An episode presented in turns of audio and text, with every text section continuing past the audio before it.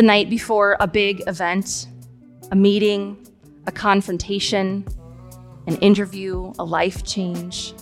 You know the kind of night I'm talking about, where we go through all the choices and moments that have brought us to this moment where we are. A night where you second guess and you doubt and you struggle. You hope and pray and beg that whatever comes next, it will just be okay.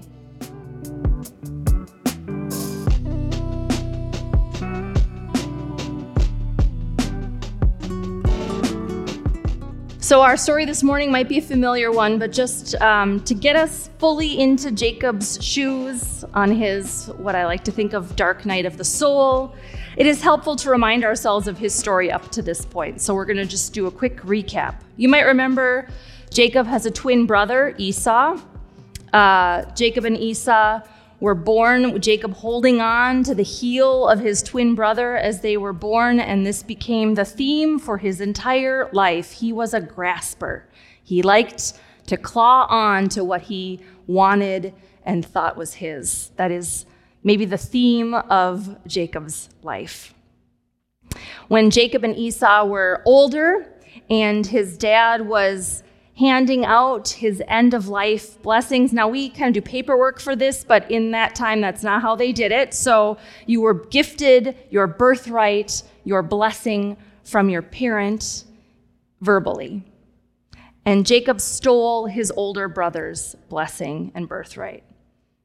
He disguised himself as his brother, and when his dad, who was blind and at the end of his life, said, Who are you? he said, I'm Esau. Stealing his brother's birthright uh, was not cool and uh, made Esau very angry, rightly so. And so Jacob ran in order to save his life. He ran away.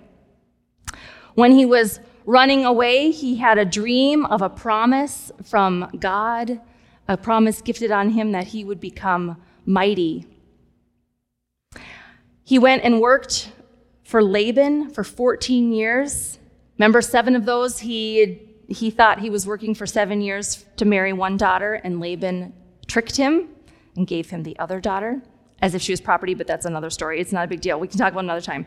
Um, but he works in another seven years, marries Rachel. They have many children. He settles down just a bit. He is called by God in another dream to go home. Go back to your homeland. Go back home. So he heads home, not knowing what awaits him 20 years after he stole a birthright and fled.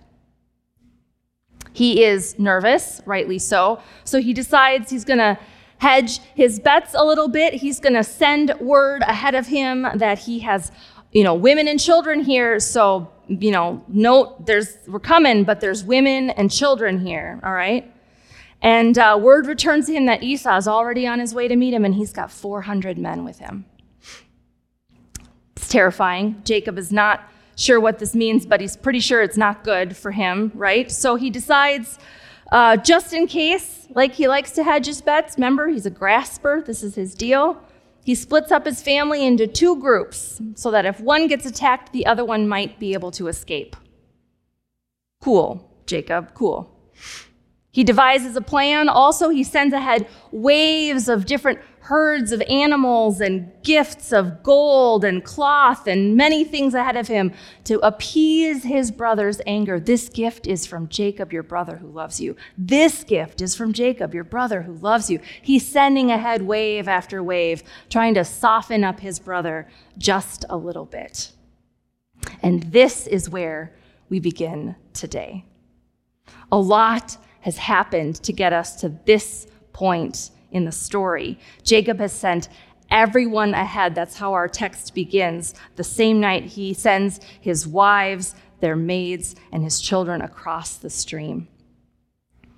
He is sent, he has sent everything ahead. He is left with nothing. He has prepared for every outcome, a potential battle. He has sent ahead gifts, and he is praying for God to let Esau meet him in peace. Night falls, and he is alone with his thoughts. So very alone. I think we can safely assume in this moment he is fearful, uncertain, very vulnerable, and maybe feeling some guilt. His own actions have brought him to this moment. I think this is one we've all felt before. The night before a big event, a meeting, a confrontation, an interview, a life change.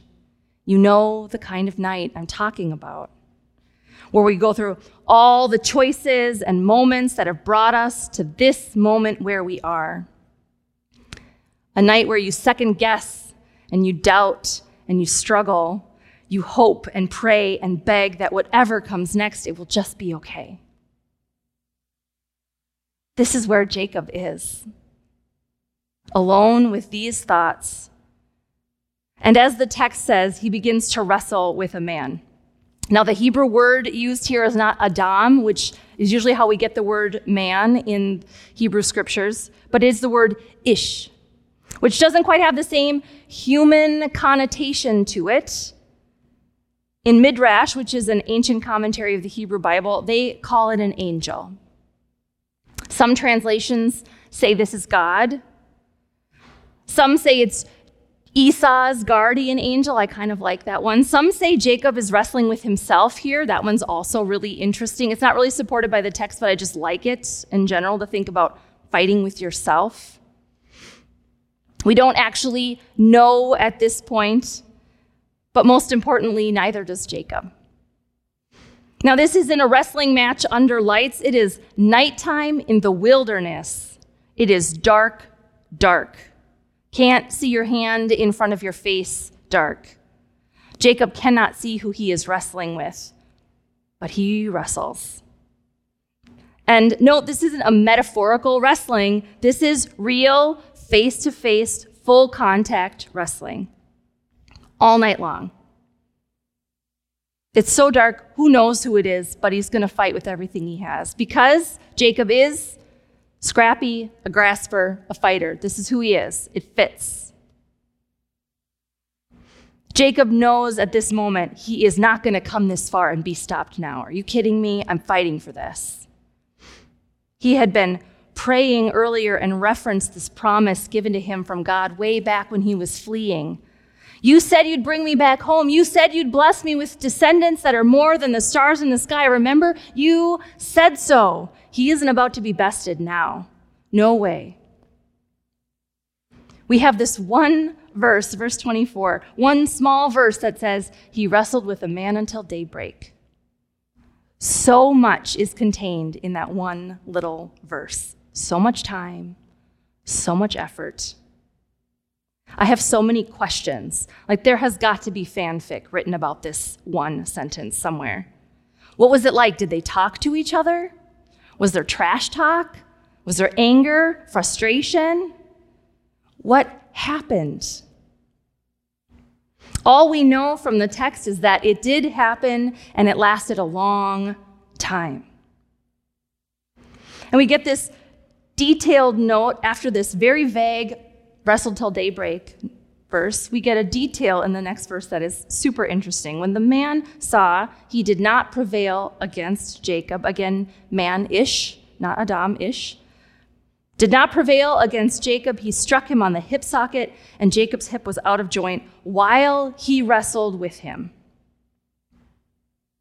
So when I was in eighth grade, I was hanging out with some students of my college professor dad. You know, they were so cool. They were college students. I was just a wussy eighth grader.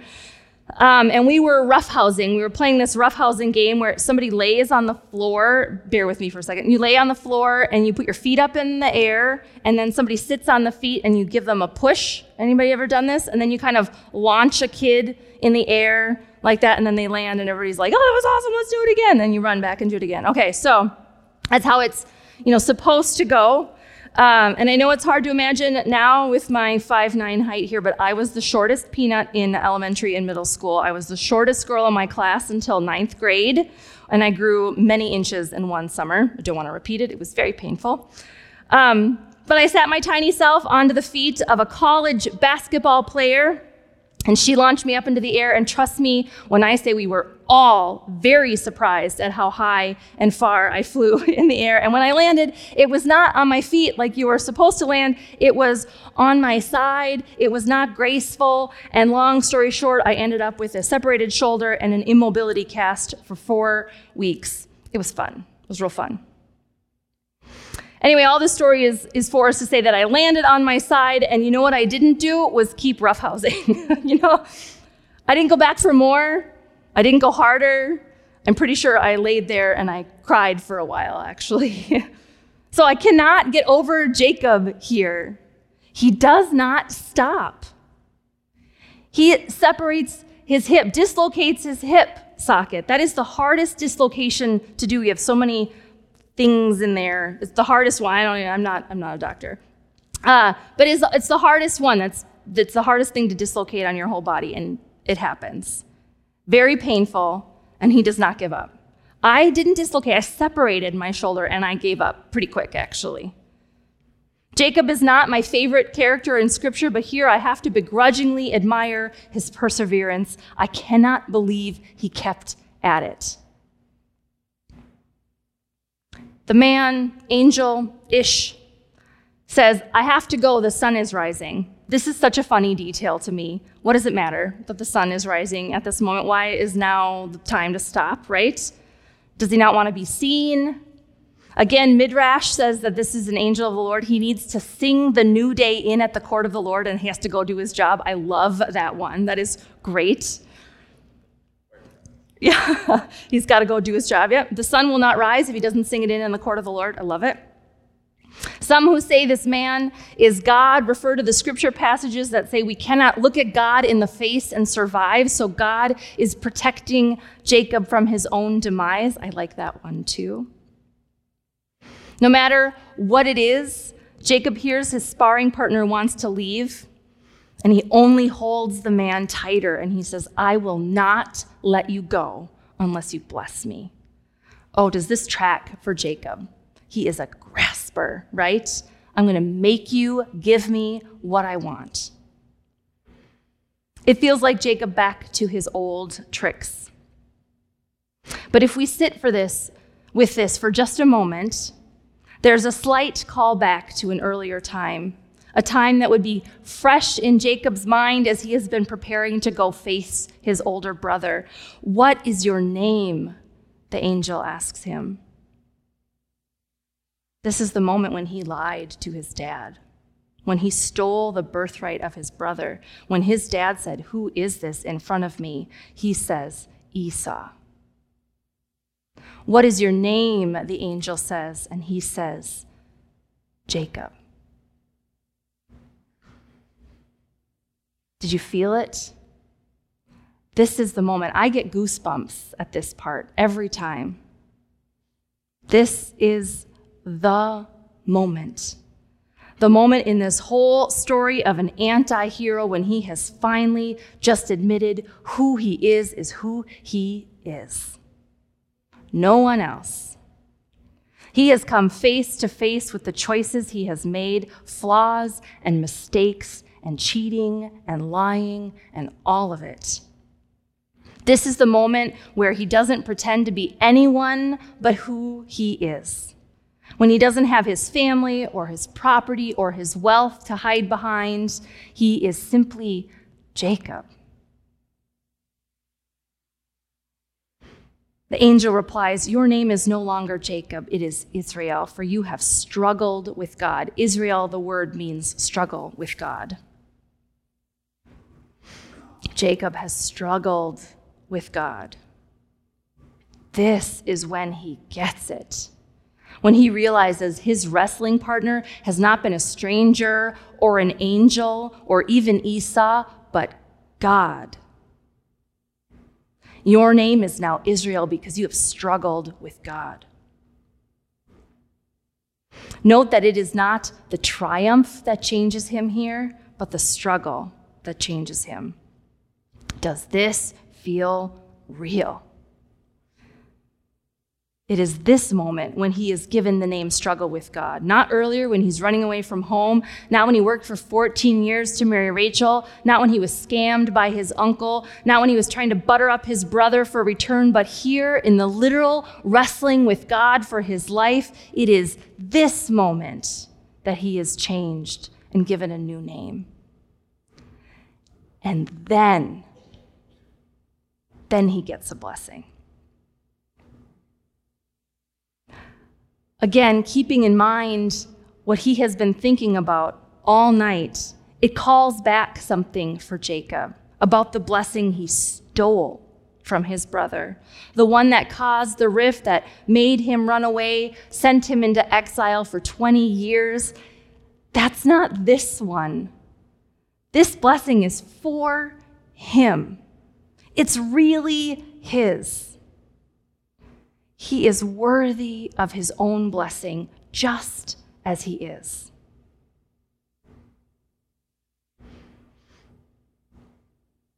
The wrestling foe leaves, and Jacob is left alone as the sun rises on a new day with a new name and a new blessing and a new limp.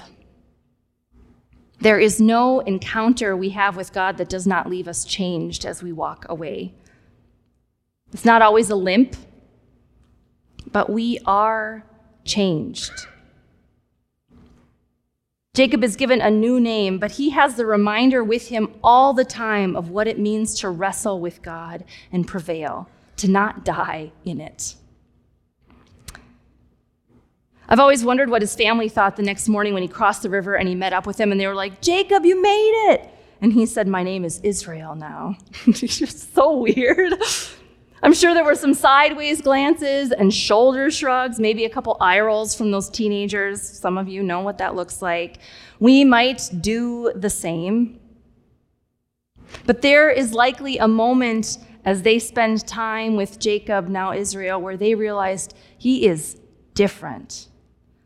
Something happened here. And they can tell. My favorite author, preacher, Barbara Brown Taylor, put this in a little story. She said, When Jacob told the story later, I expect his grandchildren had a hundred questions for him. Who was it really? I'm not sure. Where did he go? I don't know. Will he come back? I hope so. I doubt it. I don't know. What about your leg? Did it hurt? Sure, it hurts. It still hurts, but it goes with blessing. They are a matched pair. Every time I tilt to the right and feel that hot pinch in my thigh, I remember my name, Israel, the one who struggles with God. For many of us, like Jacob, blessing and hurt go together. We know what it means to walk with a limp, to struggle with God and come away changed, hurt, and yet still in receipt of a blessing from God. For many of us, as Katie talked about so beautifully with those little kids, our encounter with God happened in the waters of baptism. And we might think that nothing really changed because we didn't limp away, but we believe it is in that moment we are made into something different. I love that Grace called it a birthing table. We are reborn children of God. It is in the language we use in baptism. We are made children of God, members of the body of Christ. We are changed, just like Jacob. At that moment, we are given a new name, a new identity, beloved. And we are blessed. And then, as the sun rises, we too are sent to go out and meet what is next. And sometimes we go out limping and a little battle worn. But we have been blessed. And that blessing walks with us into the world that needs to see that something changed. We have been changed and given a new name, and that new name will carry us with the blessing of God. Amen.